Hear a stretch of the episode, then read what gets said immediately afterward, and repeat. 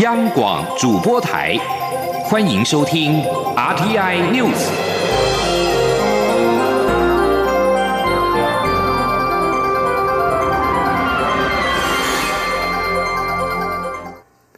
各位好，我是李自立，欢迎收听这一节央广主播台提供给您的 RTI News。非洲猪瘟中央灾害应变中心今天表示，再次在中国猪肉制品验出了三例非洲猪瘟的病毒基因，总计已经达到了二十五例，检出率仍然持续上升的趋势。非洲猪瘟疫情来势汹汹，应变中心今天指出，第二十三例是由一月二十五号由港龙航空在香港飞到高雄的班机上拾获旅客弃置的猪肉干，这是江苏省三指松鼠所制造。送交防检局高雄分局高雄机场检疫站处置检体。第二十四例是由航港局高雄分局金门检疫站在二月五号从水头码头弃置箱所收集到的广东省汕头市生产的猪头粽。第二十五例则是由基隆分局台北港检疫站在二月六号从弃置箱所收集到的由福建平潭来台的利纳伦的旅客弃置没有标示生产地的猪肉干。应变中心指出，三件样本经过序位所检测，经定序确认，基因片段序列跟中国非洲猪瘟的病毒株基因片段相似度达到百分之百，显示旅客自中国携带猪肉产品回台，传播非洲猪瘟疫情风险极高。明年预定禁用五千多名员警，但是如果六都拒绝的话，恐怕就会出现流浪警察的问题。台北市长柯文哲今天受访时表示，警力的规划应该根据人口的需求来调整训练人数。他认为，再加上年金改革所出现的延退现象，近年来可能会有人力过多的情况。他呼吁相关单位应该一起来共思解决之道。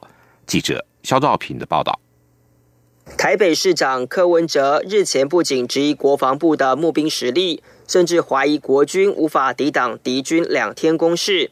尽管国防部已经回应，先进国家都实施募兵制，且国军是以质量并重的目标训练战力，但柯文哲十七号出席阳明山花季开幕活动会后受访时，对国防部的解释仍有保留。他说：“那国防部其实有回应说，募兵制其实战力已经很雄厚。”哦，这个 是啊。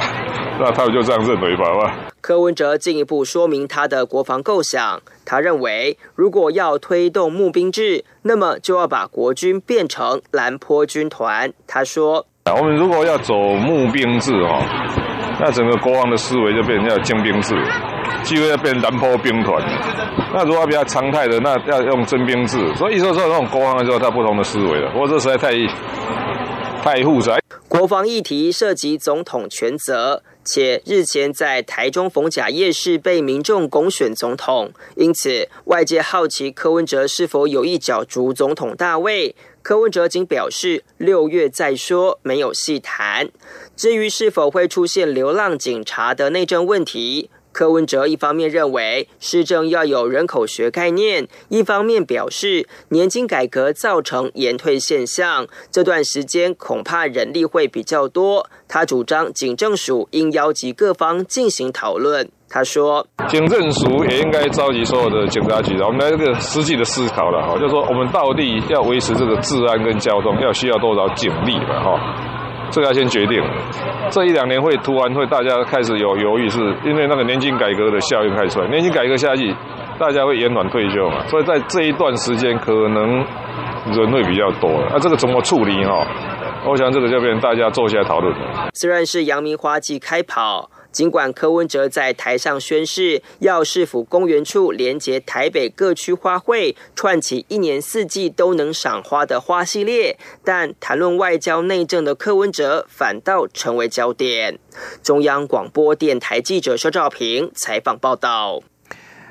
来看轻松一点的消息：中华职棒迈入三十周年，今天在台北的华山文创园区户外广场举办了开季宣告活动，特别请来。早期的四大天王黄平阳、谢长亨以及陈奕迅跟涂红金同台，吸引了上千位的球迷环绕广场，争睹昔日偶像的风采。黄平阳跟陈奕迅两人更在现场斗嘴鼓，妙语如珠。陈奕迅笑说：“他们四个人心结很重，也让球迷们开怀不已。”记者陈国伟的报道。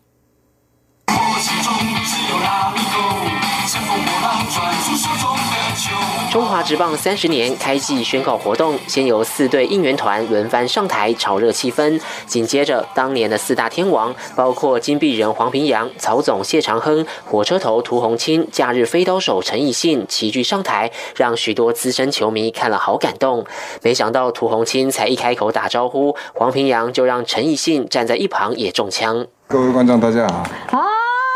好，这是我们的火车头涂红漆。莎莎，你以前看你要腼腆，到现在还还那么腼腆，真是这样。等一下你会看到陈信表现就不太一样。一样，他根本不像是一个球员，他就是一个艺人嘛。你可以去拍点那好啊啦。陈奕迅当年将打者三振在投手丘嚣张拉弓箭的动作，让他拥有臭屁城的封号。好不容易四大天王同台，当然还是要臭屁一下。其实我们四位心结很重，回去我们就开始互相骂了。哦，你说黄平啊，真的，我学长，我要学习的东西很多。曹总更是我心目中的偶像。那。涂永清不要说，他是我的学弟，再怎么讲我就站在中间。他们不要的胜利的给我，拜他们自行负责。中华职棒迈入三十周年，会长吴之阳带领四个球团代表揭晓主视觉标志，以一颗钻石表征过往点滴。我们特别要请四大天王来见证，这三十年来中华职棒经过风风雨雨、惨淡经营，大家的支持高潮迭起，最后三十周年。要成为一个非常坚实、璀璨的一颗钻石。中华职棒三十年热身赛将于三月九号到十九号在中南部举行，开幕战将于三月二十三号在桃园揭幕。今年明星赛七月二十七号、二十八号在新庄登场。吴志阳说，搭配世界十二强棒球赛将在十一月举行，我国将组成最强中华队。这次明星赛将由国家队对上中职明星队，精彩可期，球迷可千万不能错过。中央广播电台记者陈国伟台北采访报道。美俄两国宣布退出中程核飞弹条约，加上中国的飞弹武力引发各界忧虑之际，德国总理梅克尔十六号呼吁推动新一轮的裁减军备行动，表示将军事力量日益崛起的中国纳入行动。他的建议不仅遭到北京拒绝，美俄也不以为然。